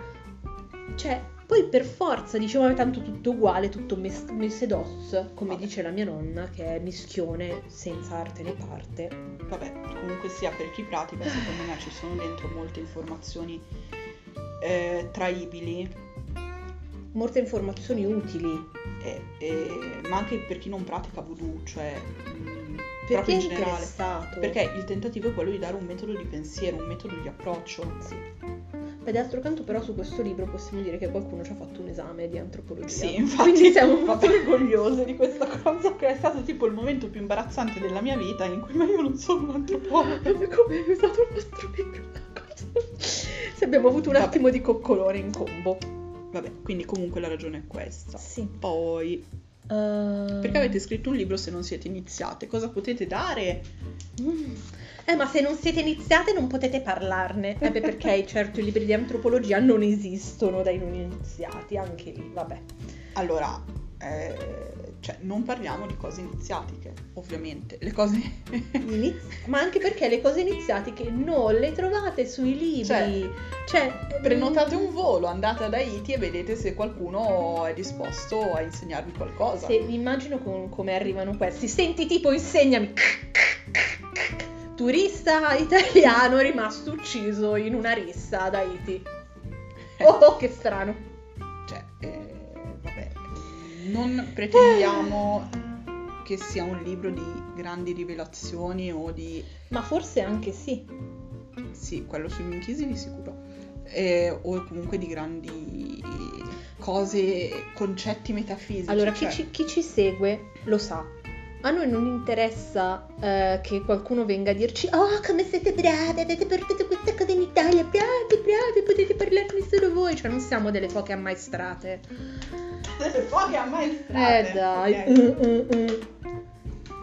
A noi interessa trasmettere un metodo di pensiero alle persone che va oltre a ti do una serie di informazioni che devi ripetere a pappagallo. A que- quello non dai niente, cioè come imparare la poesia a memoria. Se invece quello, quello che cerchiamo di dare con questo libro e in generale con il nostro lavoro è un state of mind, Esatto. la capacità di pensare, non perché ce l'abbiamo solo noi, ma perché quello che vi invitiamo a fare è pensare sempre in modo critico, è ragionare sulle cose, andare a cercare il nocciolo delle cose, non accontentatevi. Questo libro vuole essere un trampolino di lancio, cioè partite da qua, poi prendetevi 50 libri che ci stanno nella bibliografia e andate e studiate ed è quei 50 libri trovatene altri 50 ed è quei 50 altri 50. Sì, è il libro che vuole essere il mattone 1 Sì. della casa che costruite se siete interessati a questo. Che può essere E- anche un forse mi interessa, fammi vedere un quadro generale, Mm. un'introduzione a quello che può essere quel pensiero filosofico. O quel, quel pensiero religioso, quella forma di, di culto, quella roba lì. Insomma, Quella roba lì. quella roba lì. E, e, cioè da lì poi si parte. Cioè, non- Assolutamente. sicuramente è un libro che anche per una persona che già conosce eh, ci trova delle cose magari che, che non ha mai sentito proprio perché eh, guardando l'antropologia, la storia, l'archeologia piuttosto che la disciplina iniziatica o comunque la parte più magica e spirituale eh, è facile che mh, includiamo qualcosa magari di cui altri, hanno, altri testi di settore non hanno parlato e per testi di settore parlo testi che rientrano nella macro categoria esoterismo. Sì. È un testo un po' per tutti, direi. Cioè, Abbiamo cercato di creare un testo per tutti. Sì, che dia comunque che dia tanto sia a chi sta iniziando a muovere i primi passi, sia a chi magari già ne ha mossi alcuni. Esatto. Certo, se fate voodoo da 50 anni è una rilettura di Eh, temi. Se fate voodoo da 50 anni, noi ci aspettiamo che venite, ci fate pat sulla testolina e ci dice bravi gattini, bravi il collattino. Vabbè. Ehm, perché non è un libro pratico e, E abbiamo già abbiamo spiegato. già spiegato. Ok. Ah. Perché? E poi non è detto che nel- non, non faremo mai uscire un libro pratico, Sì, non di robe iniziatiche. non però. di roba iniziatica ovviamente. Però tra pratico e iniziatico direi Cioè, che c'è un sì. abisso con in mezzo anche coccodrilli, serpenti, piragna e altre creature non meglio identificate. Perché non avete pubblicato con una casa editrice? Allora, in realtà è stata una scelta. Sì. Abbiamo voluto... Una proposta in effetti ce l'avevamo. Sì, c'era stata, c'è, stata una persona che si è ehm, Proposta. proposta, interessata al testo, ma noi abbiamo scelto di non proporlo, Sì. non proporre questo testo. E di nello specifico. declinare. E di declinare. Sì. Abbiamo voluto trattare eh, tutto noi dall'inizio alla fine, quindi eh, la copertina è e tutte le art all'interno Sono di morti. sono di Mortifer, eh, a parte la foto del museo Sì. del Munchisi. Eh, La veste grafica è stata re- realizzata da Mortifer, eh, abbiamo... È stato un lavoro collaborativo Sì, di congrega sì, in sì, realtà. Sì, anche perché tra le varie persone che sono nella nostra congrega ci sono anche delle persone che hanno lavorato nell'editoria che ci hanno dato delle dritte. Emmet ha lavorato anche lei nell'editoria.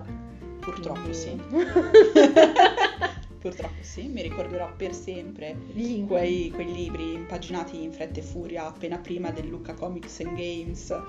Ho impaginato due libri in una settimana. Voi non avete idea, stavamo insieme da pochi mesi e era... Non ce la farò mai! No, no, penso che tu ce la possa fare! No, non ce la farò mai! Tra crisi di pianto, crisi isteriche, vaffanculo tirati al mio Conversazioni direttore. fino alle 2 alle 3 di notte, messaggini. No, ma sei ancora sveglia? Sì, sto finendo di impaginare. Cioè, il, Il direttore che a un certo punto mi ha cambiato il font di impaginazione io... È stata una delle esperienze più brutte della mia vita. Incubi. L'editing, l'editing che avrò rifatto almeno 4-5 Quattro volte. volte. soprattutto su... Vabbè, Vabbè. lasciamo perdere. Però questo è andato meglio. Sì. Abbiamo deciso il font subito, anche il font di copertina, siamo stati decisi, anche perché è il nostro solito. Vabbè, no, è andata molto meglio. A parte, raccontiamo la- l'orrore della costa che abbiamo dovuto ristam- ricosarla un tot di volte perché continuava a venire storta, ma alla fine ce l'abbiamo io non fatta. capisco poi perché veniva decentrata, perché addirittura in un'occasione ho risalvato lo stesso identico file e non era più decentrata, quindi vabbè, E ok. Quindi l'unico incubo di editare questo libro è stata la, la costa, che però è venuta bene comunque, quindi Sì. siamo con- contente. Eh, la scelta è stata di volerlo tenere, visto che era il primissimo progetto editoriale massiccio, diciamo, eh, di Nexus all'interno di, virgolette, casa Nexus. La famiglia La famiglia. di casa Mortifer. di casa Mortifer nella sua interezza. E, e quindi di sfruttare le competenze nostre e della nostra congrega. Beh, è stato un bellissimo lavoro di squadra Sì, e sono stati molto supportive, direi, Sì, molto assolutamente. disponibili. Anche alle sclerate. Sì. Quindi questa è stata la scelta di non appoggiarci a un editore. Soprattutto non volevamo censure di alcun tipo. Esatto. È vero che molti editori esoterici ehm, neanche controllano i testi perché poi ci sono di quelle merdate che vengono pubblicate che sono una Sì, roba assolutamente. Allucinevole. Ehm, quindi vabbè, a parte questo... ehm, Però abbiamo proprio preferito eh, che il testo, diciamo, prima della stampa non andasse in mano a nessuno fuori da Nexus e Mortifer. E che non ci... Cioè questo ci ha permesso di non ricevere pressioni di alcun tipo per rimuovere dei contenuti, parlare di cose mainstream eh, o comunque dare una- un taglio, una direzione piuttosto che un'altra. Cioè il testo è così come lo abbiamo pensato. Sì, proprio perché ci siamo prese la libertà di curarlo insieme a delle persone comunque assolutamente in linea con il nostro modo di Pensiero. pensare, esatto. Ed è quello che abbiamo voluto noi dall'inizio alla fine. E vabbè, con poi tutte le sclerate del caso, con tutta la, la follia del caso di dover fare editing noi, Sì. eccetera, eccetera. Poi, cioè, comunque sia eh, fare self-publishing è una cosa molto impegnativa. Sì, Eh, cioè, a differenza tratta- di quanto pensano, di quanto si pensa, eh, diciamo nel- generalmente, no? Vabbè, fai self-publishing una volta che l'hai scritto, lo Sì, sbatti solo fuori che lo sei stampi. contemporaneamente l'autore, l'editor, la casa editrice, eh, La veste grafica. il grafico, la persona che si occupa di fare pubblicità e tutto, cioè è veramente laborioso. Sinceramente stiamo valutando anche per i prossimi testi di cambiare tipografia. eh, Sicuramente di cambiare tipografia. Anche se comunque il testo è molto ben stampato nel complesso, però non, non ci è piaciuto come siamo state trattate alla fin fine. Non ci è piaciuto tutto. Allora, il testo in sé per sé è, È perfetto. è perfetto, non ci sono cose strane, non hanno stampato pagine storte, eh, era come lo volevamo. L'unica cosa è che non ci siamo assolutamente trovate a livello di servizio clienti, Esatto, di tempistiche e di altre Sicuramente cambieremo, cambieremo la tipografia, Mm. però stiamo valutando anche per i prossimi progetti di continuare comunque con il self. cose. Sì, Ehm, onestamente è la cosa che riteniamo più adatta per Nexus, per E mantenere l'indipendenza che ci contraddistingue. e anche per il tipo di testo di cui che ci piace fare, nel senso mh, continuiamo a non volere che nessuno ci dica "Eh, però questo argomento forse sarebbe meglio che non lo trattassi. Sì, è vero che forse questa censura a livello esoterico delle case editrici che si, che si occupano di esoterismo non c'è, però comunque sia... non- Cioè, se, se abbiamo le competenze e le abbiamo per curare un testo dall'inizio alla fine, preferiamo farlo noi. Un corretto dell'Antoniano. Esatto, comunque l'esperienza è stata molto bella, alla fin Sì. fine la- il preordine ha coperto per intero eh, le spese di tipografia e cioè, di questa cosa siamo state veramente molto grate perché È assolutamente lusingate. sì, ah, cioè, Sì. siete stati in tanti a darci Fiducia, fiducia. scatola chiusa sul primo progetto editoriale, quindi siamo rimaste veramente esterrefatte. E in realtà ci avete dato anche fiducia una volta stampato perché mm, ci sono rimaste quante? 30? Eh, 33 copie più quelle per Antica Mela. No, meno perché quelle, quelle- sono nelle 33 copie quelle di Antica Mela. Ah sì? Sì, Ops. quindi fondamentalmente sono... Beh, così 10. una... Vabbè, comunque sia. Vabbè, comunque Sicuramente abbiamo in giro 33 copie adesso. Sì.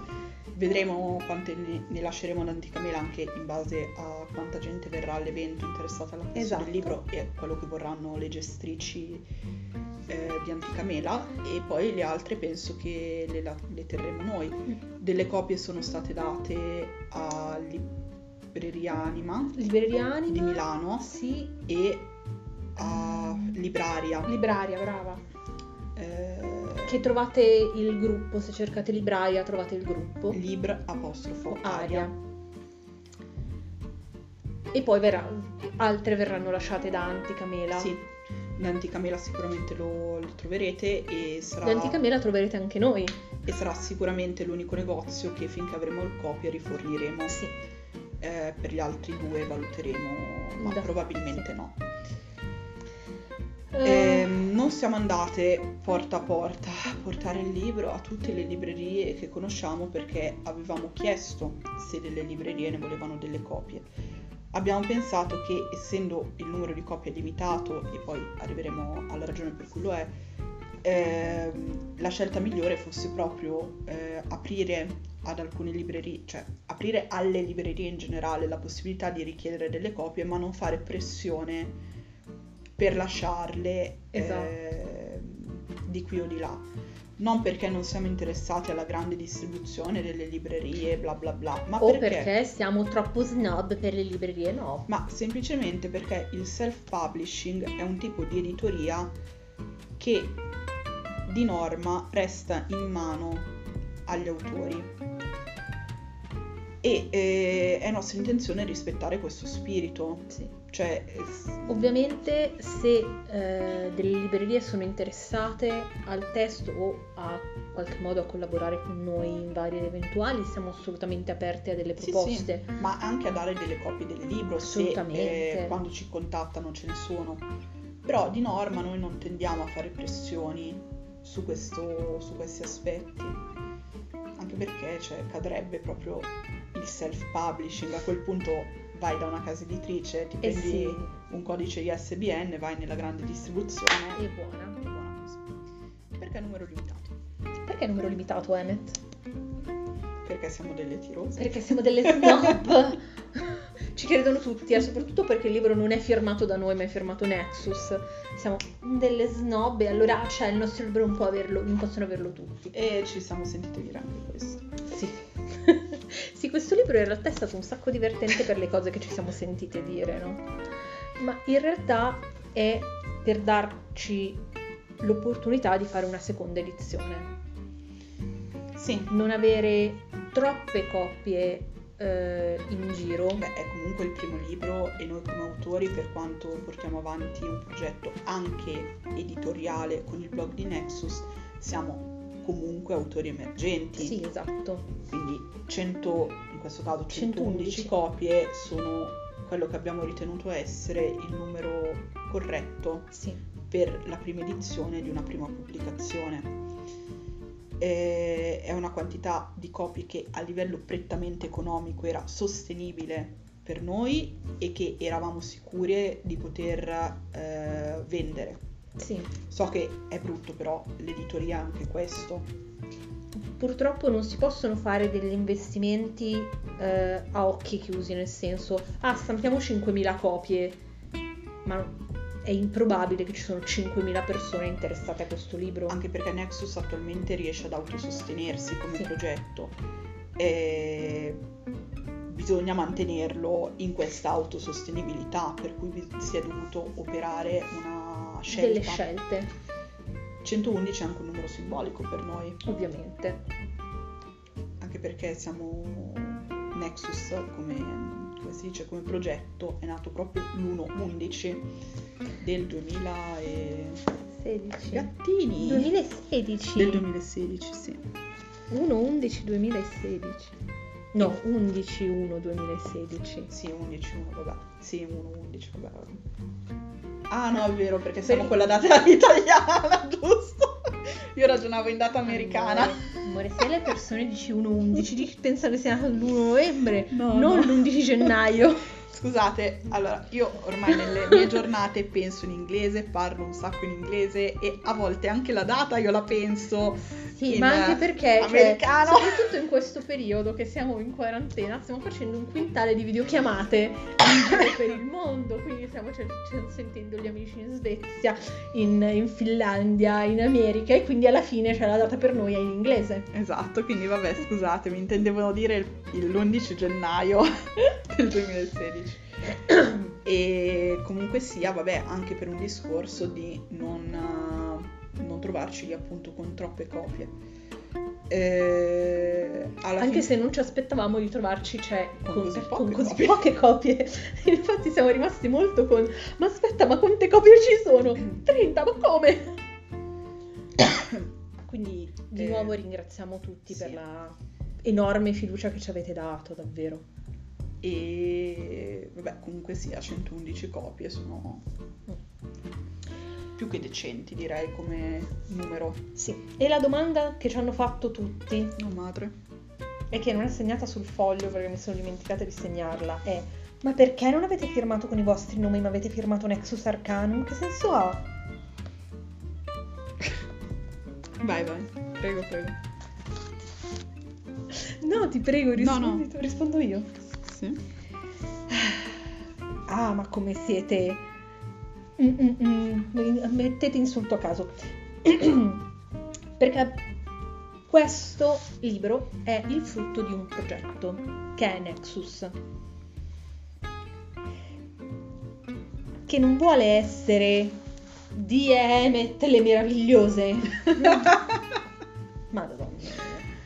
Ma Comunque io continuo ad essere vostra oscurità, quindi eventualmente sarebbe di la meravigliosa e vostra oscurità Emmet la tenebrosissima.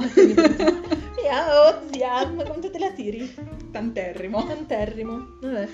Allora mi penserò un nome più lungo, perché sennò, cioè, solo la meravigliosa è troppo poco. Sua Maestà la meravigliosa distruttrice D. The Magician mi fa male. Eh, stupidate a parte. Questo voleva essere il primo mattone Mm. di quello che sarà il progetto editoriale di Nexus. E voleva essere Nexus, non eh, me ne vanto quanto sono figa, ho scritto un libro. Mm, Assolutamente. Non, come diversi ci hanno chiesto l'autografo, questi libri non sono autografati. Non autograferemo i libri. Eh, ad alcune persone è stata mandata una letterina con la dedica.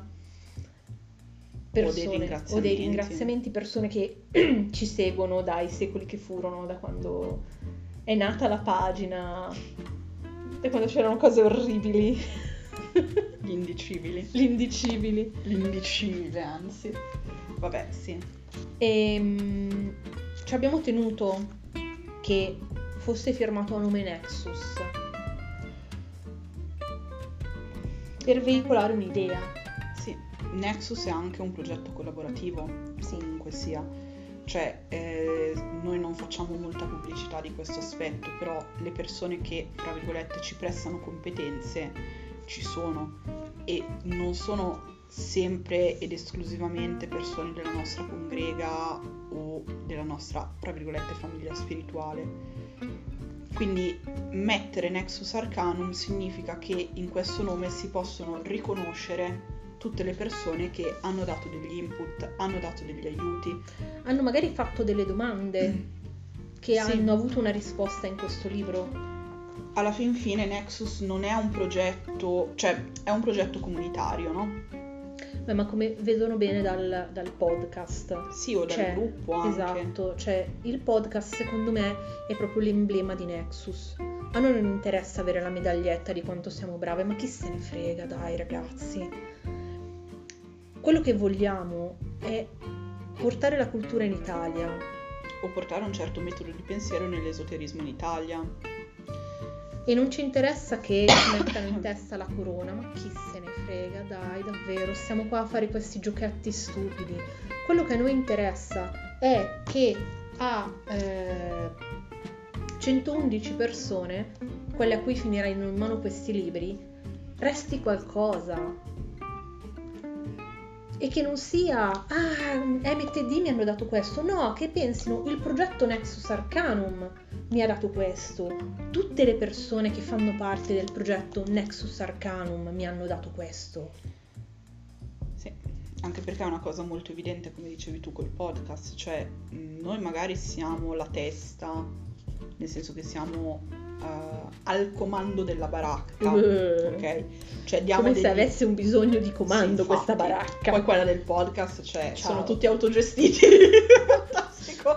Noi solo inseriamo i file e montiamo le Esatto, puntate. però fine. è come nel caso del progetto del podcast, Sì. cioè noi diamo magari un input, non un argomento, cioè proprio un input nel dire ehi ti va di fare il podcast con noi perché sappiamo che sei competente, sappiamo che hai determinate idee in linea con noi, sappiamo determinate cose e poi si crea community, si crea comunque una, uh, Un gruppo. una rete, un gruppo, no? Ci so- c'è chi può dare qualcosa nel podcast come nel gruppo, eh, c'è chi recepisce qualcosa, Sì. chi magari è interessato a recepire una cosa, chi è interessato a recepirne un'altra. Poi è ovvio che per quanto riguarda lo shop di Nexus siamo noi, ok, sì, lo shop. ovvio. Però al di là dello shop che alla fine è necessario per sostenere le attività del progetto, eh, cioè il progetto si basa proprio su questo, cioè sul creare la possibilità di scambiare informazioni. Sul creare una rete. Sì. E di scambiare informazioni che siano, come al solito, comprovabili, tradizionali, attestate da qualche parte, evolute dal pensiero del singolo, ma da un pensiero educato. E Perché non se no c'è il pensiero cafone. Mm, you bitch. un pensiero acculturato, preferivi. Vabbè, No, ma il pensiero educato mi piace. e quindi la ragione per cui c'è Nexus direi che È questa.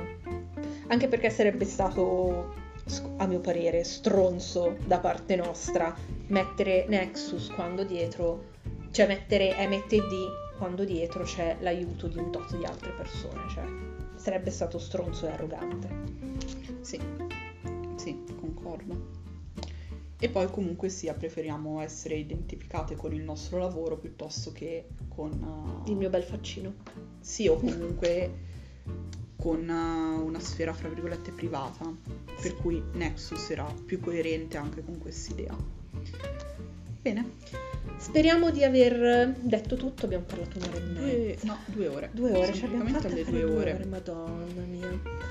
che è il tempo della previsto Era- per la presentazione. In realtà siamo state più stringate perché lì ci avevano dato tre ore e quindi la presentazione era di tre ore. Abbiamo stringato in due. Siamo state bravissime Speriamo di aver risposto a tutte le domande. Se avete altre domande, richieste, desiderio di chiarimenti, eh, whatever, quesiti. quesiti, ci trovate su Facebook come Nexus Arcanum oppure su Instagram come Nexus trattino basso Arcanum. in cui nelle stories, come chi ha fatto le domande sul libro sa benissimo, ci sono eh, spesso degli ask, la possibilità di scegliere quale episodio far uscire per primo e un tot di altre cose per interagire con noi. Se no ci trovate su www.nexusarcanum.it dove potete trovare il nostro shop con i prodotti, eh, Il il, libro. libro, naturalmente le pubblicazioni, l'aggiornamento delle varie pubblicazioni, ehm, il blog, la possibilità di contattarci direttamente in pagina con il pop-up che si apre in basso a destra, eh, il form di contatto per mandarci mail e il form per iscrivervi alla newsletter. Eh, nella newsletter inviamo in genere qualche sconto, promozioni, particolari riservate agli iscritti, le date degli eventi. le date degli eventi e aggiornamenti diciamo in generale Esatto. sul nostro lavoro o su aspetti riservati appunto ai sottoscrittori. E ehm, poi l'indirizzo email info chiocciola nexusarcanum.it dove potete contattarci per qualunque cosa. Esatto. Speriamo di essere state esaustive e al prossimo podcast. Ciao!